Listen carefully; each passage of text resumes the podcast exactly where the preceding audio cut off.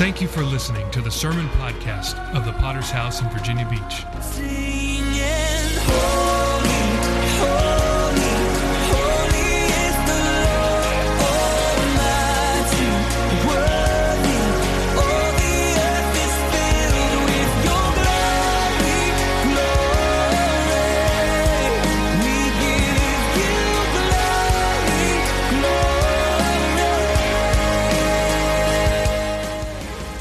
Local church with a worldwide vision for winning souls, making disciples, and planting churches. We are a Pentecostal church affiliated with the Christian Fellowship Ministries. We hope you enjoy today's sermon. Your hands, You hold the universe. teeth and uh, uh, make sure the dentists are well paid in our city. Amen. Glory to God. Praise the Lord. I am so grateful tonight for my salvation, for the power of God's grace in my life tonight. Let's open up our Bibles to Ephesians chapter 5. Hallelujah. It was just uh, last Wednesday night that I preached a message, and uh, hopefully that was helpful to you about the uh, pagan holiday of Halloween that is happening today. And uh, so I don't want to repreach that whole message, but tonight what I want to do is I want to give you a healthy alternative. Uh, today, uh, some of you know that I, I teach a class over at uh, uh, the school where my children had been enrolled uh, in previous years, and I, I'm teaching a science class two days a week. And it, it's, it's, it's a really fantastic opportunity to, uh, to learn some new things and to guide some young skulls full of mush uh, into, uh, into adulthood. These are seventh and eighth graders, and uh, so I'm having a lot of fun teaching them. And uh, and so today, this is a this is a church, or excuse me, this is a school that is part of the Baptist Church over here on Rosemont Elementary. And so, of course, uh, October 31st for us Christians uh, ought not to be a big deal when it comes to Halloween. But we have something that's much better. We have a holiday that was long, be- long before Halloween ever showed up on the calendar in the United States. There was a far greater holiday that we celebrated as Christians, and especially as Protestant Christians. October 31st of 1517 was the day that Martin Luther nailed his 95 Theses to the door of the church in the city of Wittenberg, Germany. That day sparked what we know today as the Protestant Reformation. That Protestant Reformation had the power to literally change the entire world. He didn't know all that was going to happen when he nailed those uh, complaints against the Catholic Roman Catholic Church. He had no idea, Martin Luther, what that would spark, not only in religious revival, but also in a spiritual renewal. It would also result in scientific discovery, and that's what I was talking to my students about. Is when the Protestant Reformation was sparked in the year 1517, within the next 100 or the 150 years, the entire understanding of the world changed. Scientific discoveries on an unprecedented rate.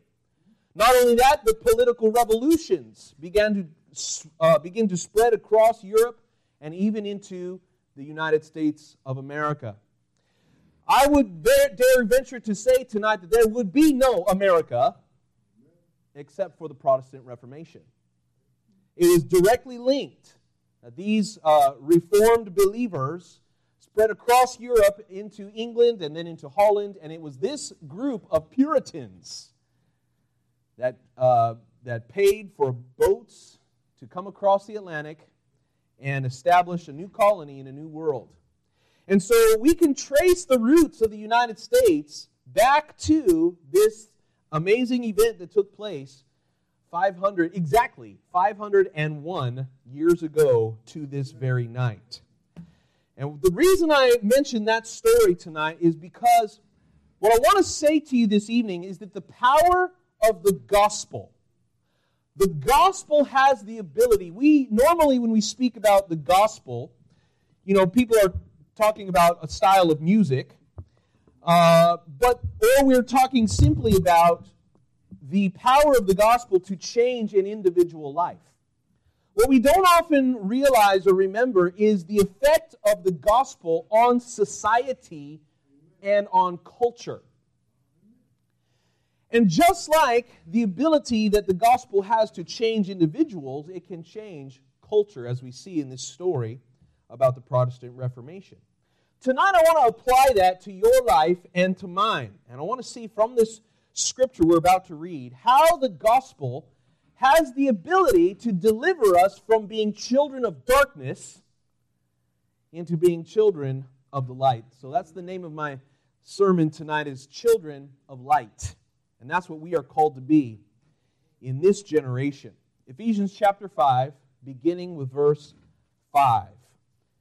For this you know that no fornicator, unclean person, nor covetous man, who is an idolater, has any inheritance in the kingdom of Christ and God. Let no one deceive you with empty words, for because of these things the wrath of God comes upon the sons of disobedience. Therefore, do not be partakers with them. Here's the important scripture tonight.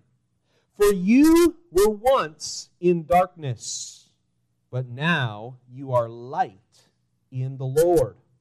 Walk then as children of the light. For the fruit of the Spirit is in all goodness, righteousness, and truth.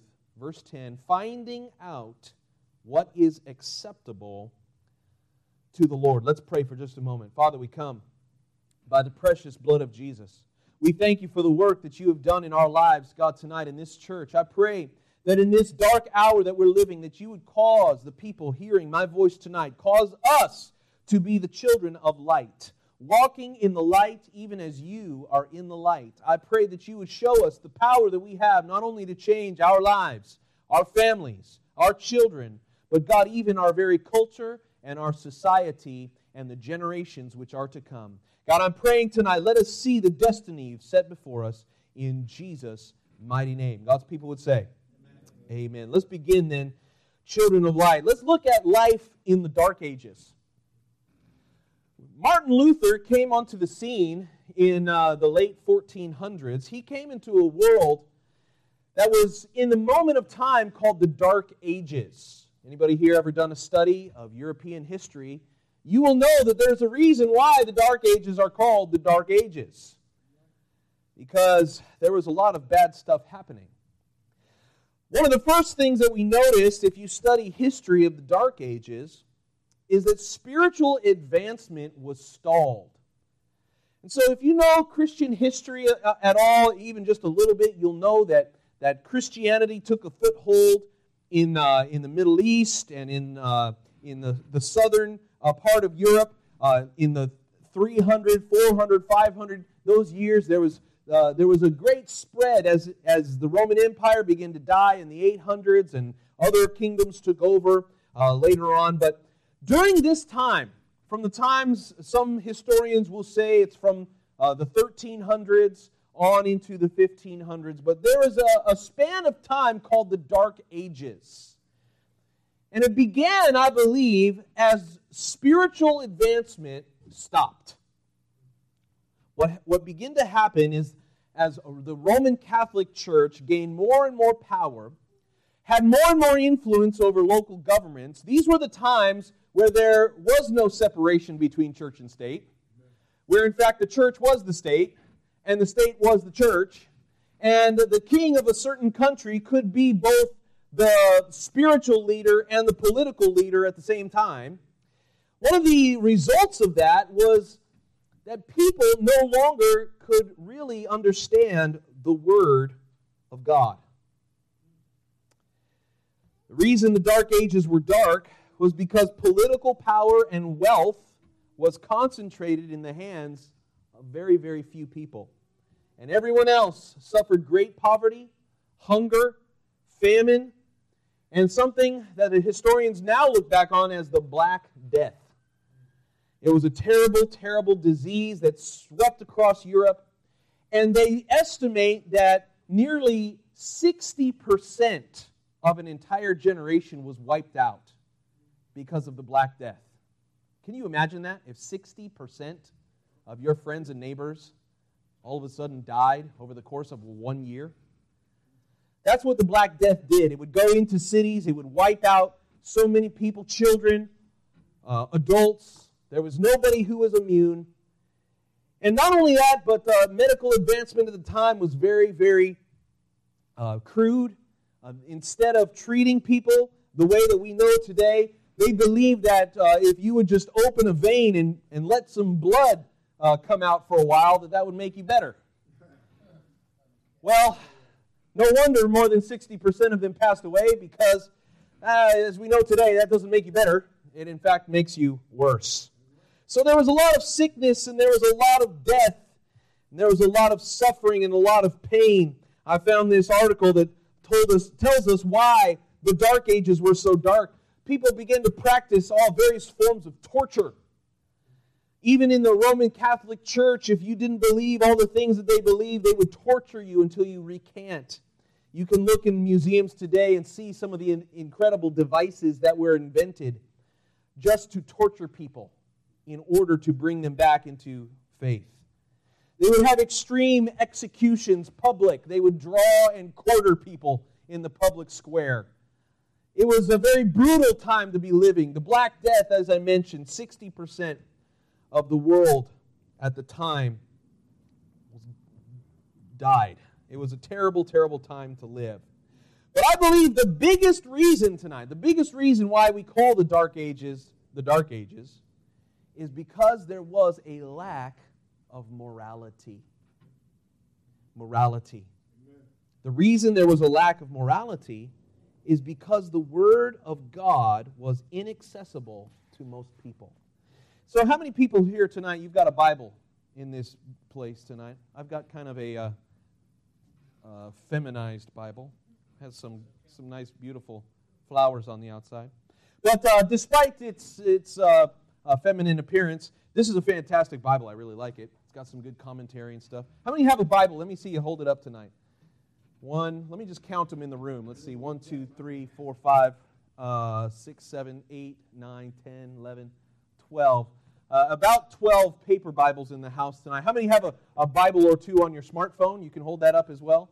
Uh, that's probably everybody here tonight. If you have a smartphone, you've got it on there as well. So we could, how many, so tonight, what I'm trying to illustrate is that the Word of God is very accessible to you. If I said, uh, if I said Romans chapter 8, verse 30, who can get there fast? We're talking about seconds, not minutes, right?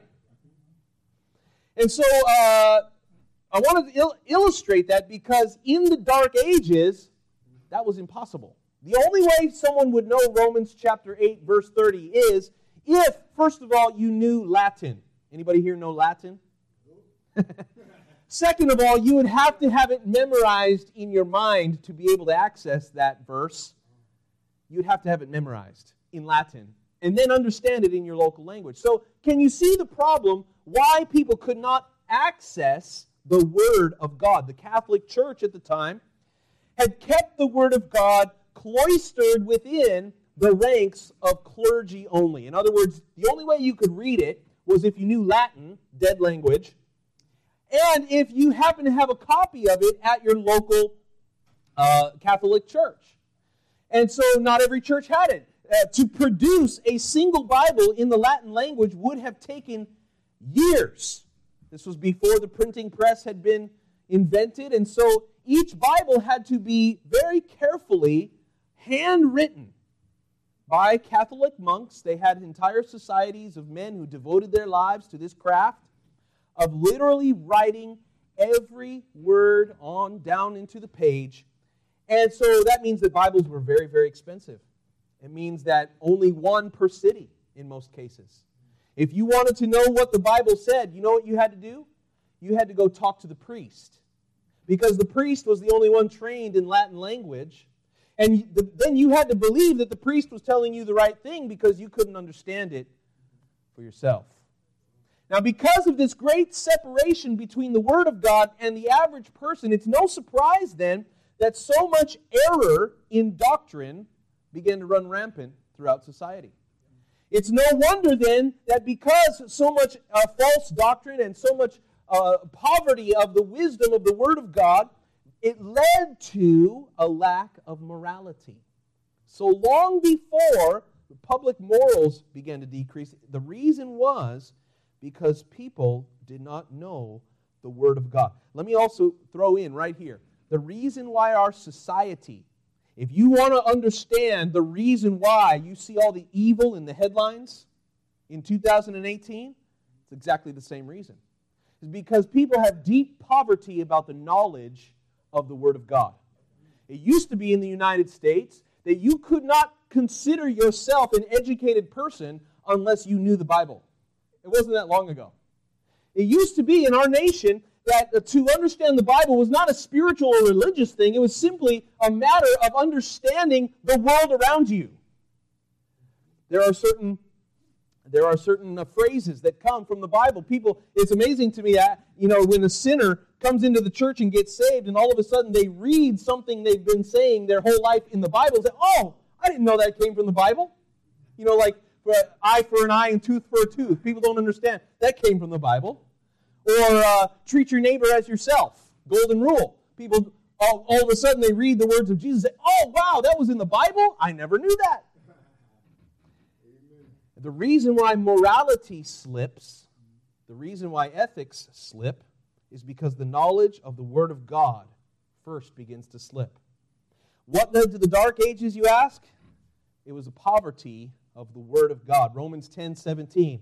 So then faith comes by hearing, hearing by the Word of God. And so without the Word of God, no one could hear from God. And without hearing from God, no one would believe in God. Now, let me remind you tonight before you were saved, the reason that you experienced your own personal dark age was exactly the same. Because even though you may have had a Bible sitting on your shelf, you did not read it. You did not desire to know what was in it. You did not really allow it to change your life. Uh, and, and so, what happens as a result is that we all went through a personal dark age. That's what it says in our scripture in verse 8. You were once in darkness. And it, it, it begins to describe that darkness in verse 5. For this you know, that no fornicator, unclean person, covetous man, who is an idolater, has any inheritance in the kingdom of Christ and God. See, there are two kinds of sinners. There are those who, uh, who are unaware of the Bible and sin out of just natural, that's the way of life. There are also those who do know what's in the Bible and decide to sin anyway. we live in a generation of backsliders, people who've been raised in church, who've been to church, who've been to children's church, who've been through the church, who've been educated with Christian principles, who raised up in the church, and yet because the Word of God, they never took it seriously, many times they reject those things. Let it not be in this place. Listen to some other scriptures as it describes those who experience the personal dark age. Ephesians 2, verse 11. Therefore, remember that you, once Gentiles in the flesh, who are called un- uncircumcision by what is called the circumcision made in the flesh by hands, at that time you were without Christ being aliens from the commonwealth of Israel, strangers from the covenants of promise, having, listen, no hope without God in the world. That's what it's like to live in spiritual darkness. When you look at the world, the state of the world today, that's what it is. It's a world living in darkness, having no hope without God. Colossians 1, verse 13, He has delivered us from the power of darkness and conveyed us into the kingdom of the Son of his love. Titus 3 3. We ourselves were also once foolish, disobedient, deceived, serving various lusts and pleasures, living in malice and envy, hateful and hating one another. This is the dark age that comes as a result of the life of sin. The Bible describes it, and if, especially if you read the Apostle John, you will find that he describes the life of darkness. Have you ever tried to live in the darkness? Have you ever tried to get up in the middle of the night when it's pitch black, there's no moon, you, you don't turn on the light? Listen, that's where bad things can happen. The, uh, the crime statistics, FBI crime statistics, tell us that over 80% of all violent crime happens at night in the darkness. Darkness becomes a, uh, in the Bible, a metaphor for the life of sin, a life separate from God. And the life in the darkness ultimately leads to destruction. In fact, Jesus, when he described hell, one of the ways that he described the place of ultimate and eternal separation from God, what did he call it? Outer darkness, without any light of revelation. In Genesis, it describes the earth before God began creation. And it says that he hovered over the waters. And then he said, What? Let there be light. The first act of God's creation was let there be light. Even before there was a sun, even before there was a moon, God created the light. And what does that tell us tonight? It tells us that light is more than just the physical or the, the, the, the natural process of gases burning from the sun. It's not just that. Light is the presence of God. And so, just like in the dark ages, it required a reformation in order to bring light into a dark situation, so it is true for our lives. That if we're going to experience God's grace and God's mercy and God's covering over our sins, it's going to require a personal reformation. And so let's look secondly at personal reformation. Look at verse 8 again. For you were once in darkness, but now you are light in the Lord. Walk then as children of light. Again, today uh, is Reformation Day. Uh, I reject the, the pagan holiday of ha- Halloween, but I fully embrace this incredible day of Reformation Day. And what did Reformation do exactly? What was it that Martin Luther, what he sparked as he nailed those, those theses to the, the door of the church in Wittenberg? What, what exactly was the essence of the Reformation? There's a few things that come to my mind. What he did, first of all, was he called out the abuses of religious hypocrisy. He looked at the Catholic Church that he loved. He was a Catholic monk. He did not intend to destroy the church in any way. He intended to reform the church. And so, to reform something, to bring it back to what it's supposed to be, you have to call out the abuse, call out the hypocrisy. He found 95 things, practices that he disagreed with, that said this is not in the Word of God, and he nailed them publicly on October 31st, 1517. By the way, the reason he did it on that day is because uh, it's, it's a very special day in the Catholic calendar, even back then. It's called All Saints' Day. And on All Saints' Day, he knew that everybody would be out in the town walking about and that they would see his list of 95 theses. And so let me also apply that to your life. If you are going to see any kind of reformation in your life, you've got to be willing to examine your heart, to find the abuses, to find the hypocrisy. Can I tell you, this was not an easy thing for Martin Luther.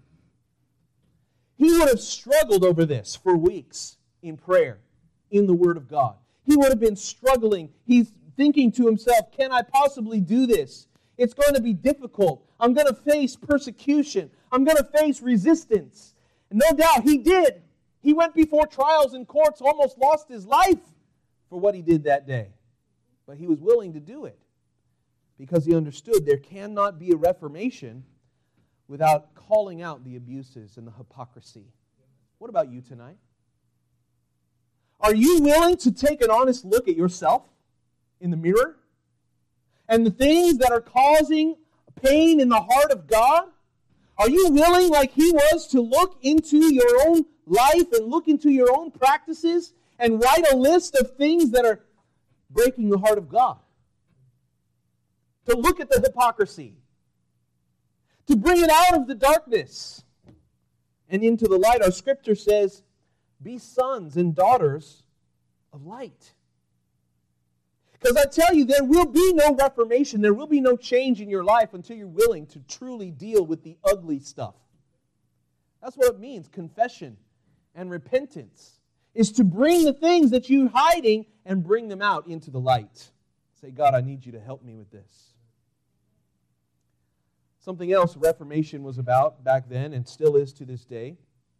It was about restoring the personal connection to God. There is that scripture that says, There is but one mediator between God and man, and that is the man Christ Jesus. And so often the Roman Catholic Church has forgotten that with its system of uh, priesthood and confessional booth and pray to this saint and pray to Mary. And in many cases, uh, why would we go to the priest or why would we go to Mary if we could just go to Jesus, the mediator? There is but one mediator, the Bible says.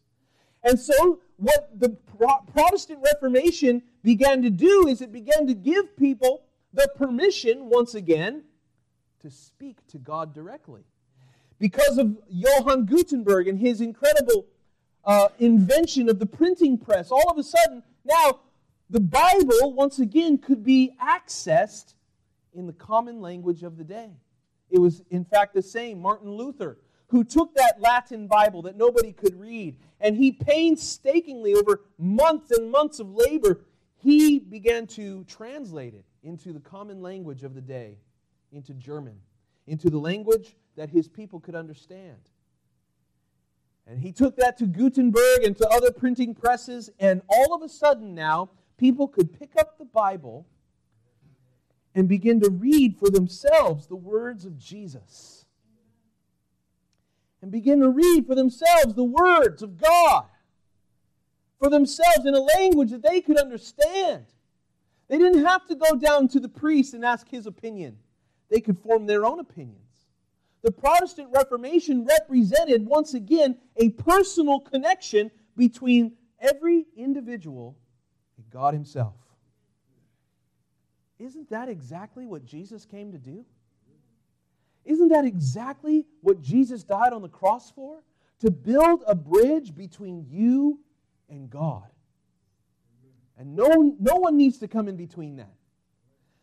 Now, let me apply that to your life tonight. If you're going to see any kind of reformation in your life, if you're going to see any kind of meaningful change that leads to something good, it's going to be because you personally cry out to God. This is something that no one else can do for you tonight. Nobody can repent for you. Nobody can confess for you. Nobody can pray for you the way that you can pray for you.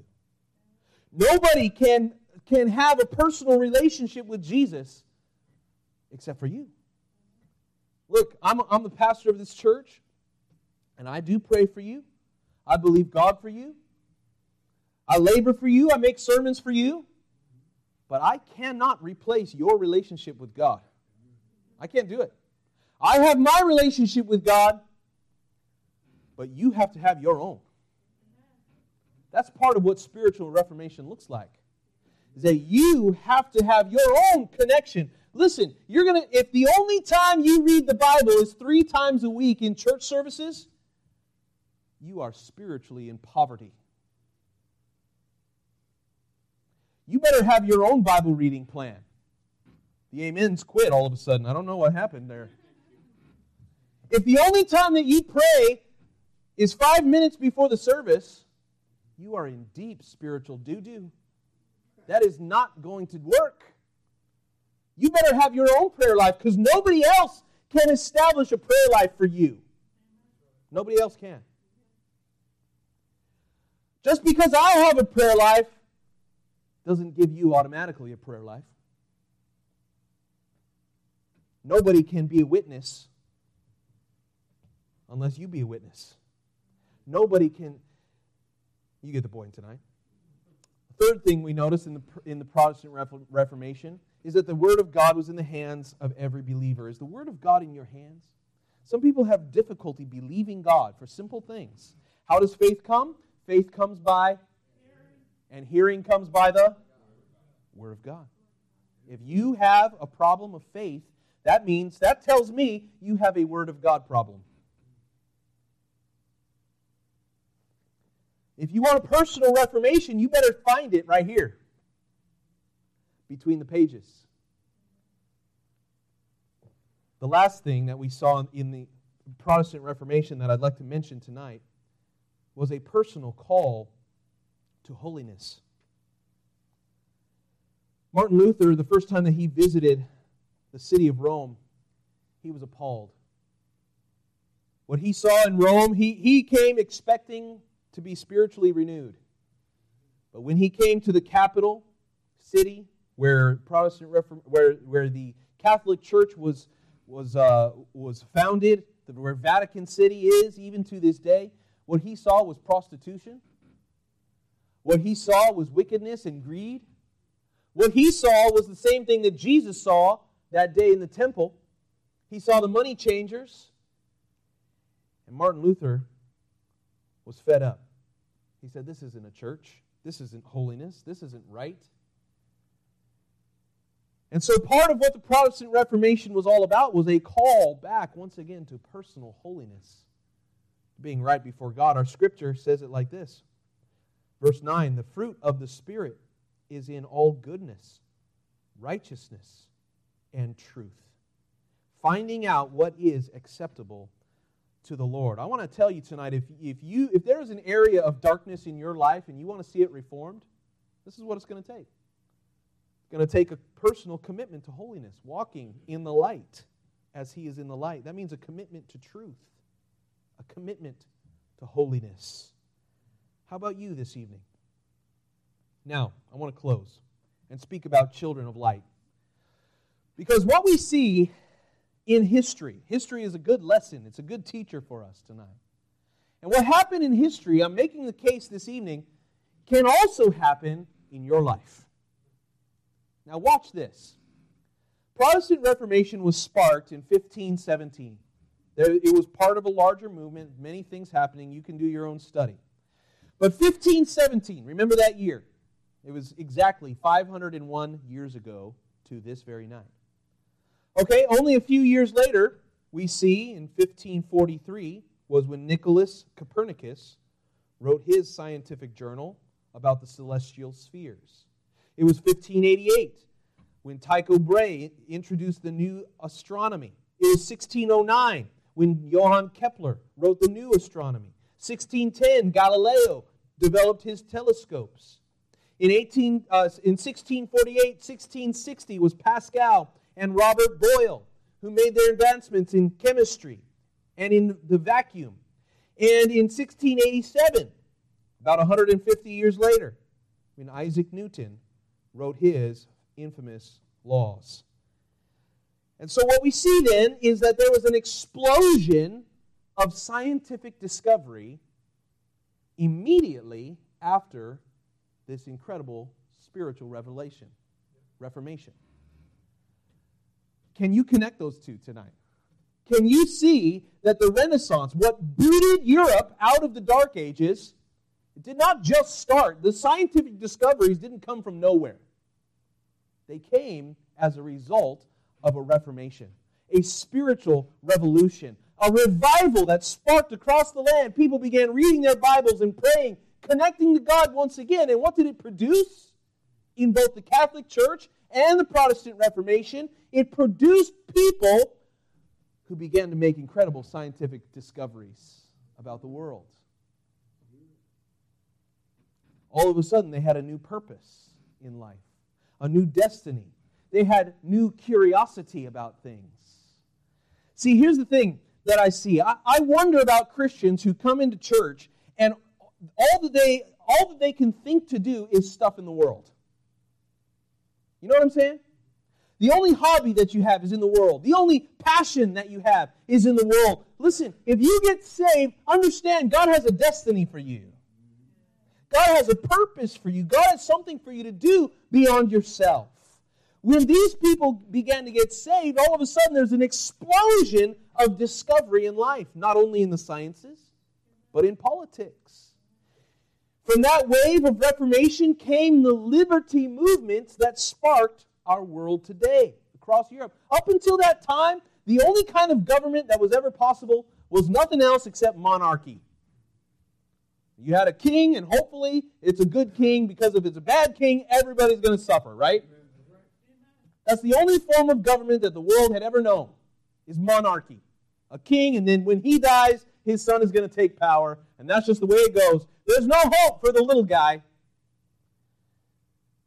But from the Protestant Reformation sparked liberty movements all across Europe and found root here in the United States. It's incredible to me to think about how amazing the Protestant Reformation shaped our world. It caused the spark of democracy, the spark of Republican government, the spark of limited government. All of these things were part of the Protestant Reformation. Political freedom tonight is always the result of spiritual renewal. We are living now in a world where, you know, politics, if you spend too much time listening to talk radio, you'll get depressed, man, or watching, you know, Fox News or, NBC or whatever stripe that you like to watch. If you spend too much time doing that, you're going to go crazy. You're going to go nuts. Because there's no answers there. There's only more problems. You think you get the right guy in office? Guess what? There's still going to be problems.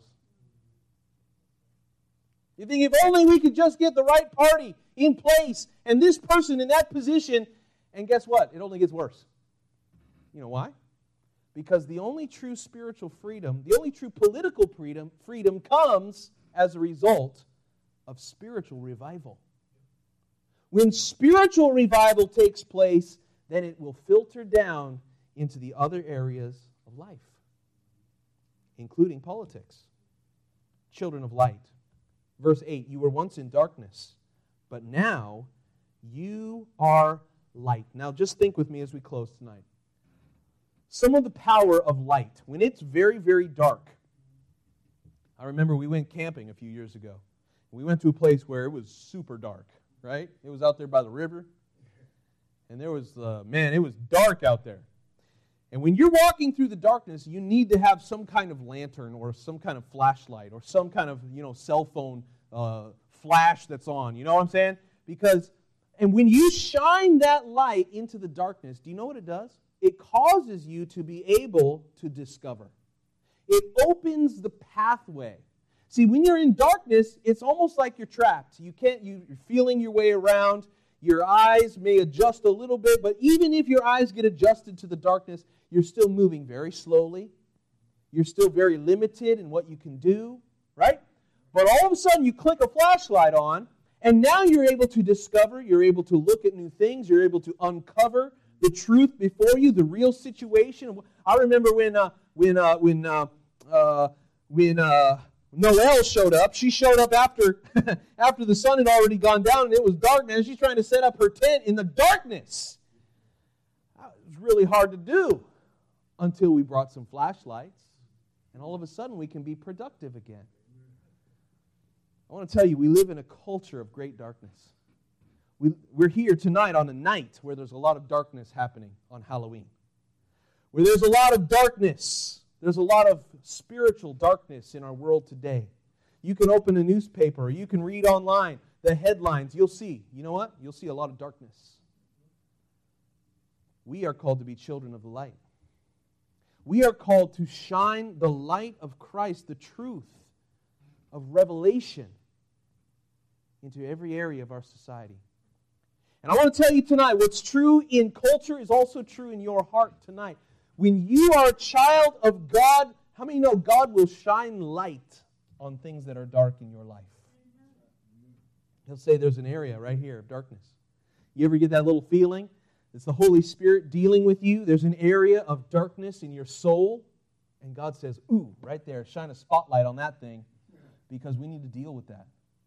There are some stinks, and there are some uh, there are some you know mold. I, I had a in my van. I had a carpet. There was a there was a uh, removable carpet that there's a, this little whenever it rains, there's a little drip that comes in my window, and it drips right there on that passenger side carpet. And you know that mildew, it starts to grow, and uh, it starts to smell bad. And I did some research. I, I said you can clean that thing, and as many times as you clean it, vacuum it, wash it, put it back, it's still going to smell bad because the only thing that can kill that mildew is sunlight. They said put it out in the sun for about two days, and then it'll smell better. Can I tell you tonight? The Holy Spirit begins to shine a spotlight on areas of your life that have been stinking for a long time.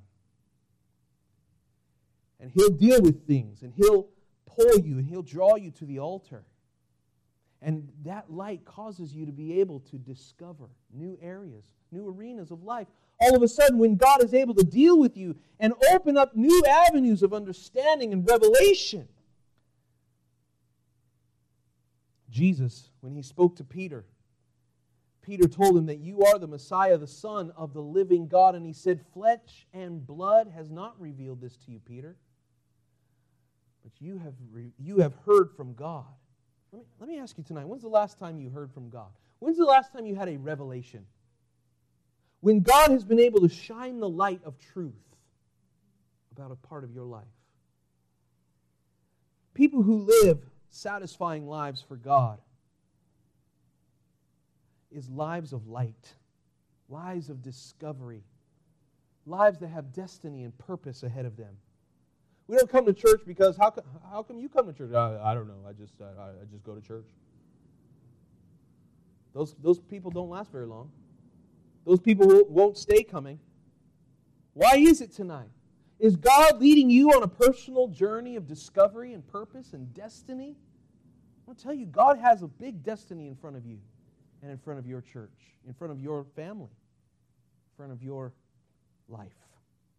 I want to challenge you tonight to be a child of light, to be a soul that is in constant reformation, to take a lesson from history and understand that it wasn't until Reformation happened that the world was able to come out of the darkness and into the light. Let's bow our heads, close our eyes for just a moment this evening as we pray and ask God's blessing tonight.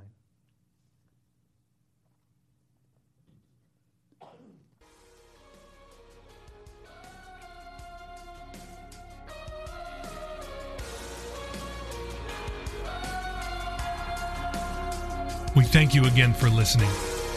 Do you want to receive updates from our church in your inbox?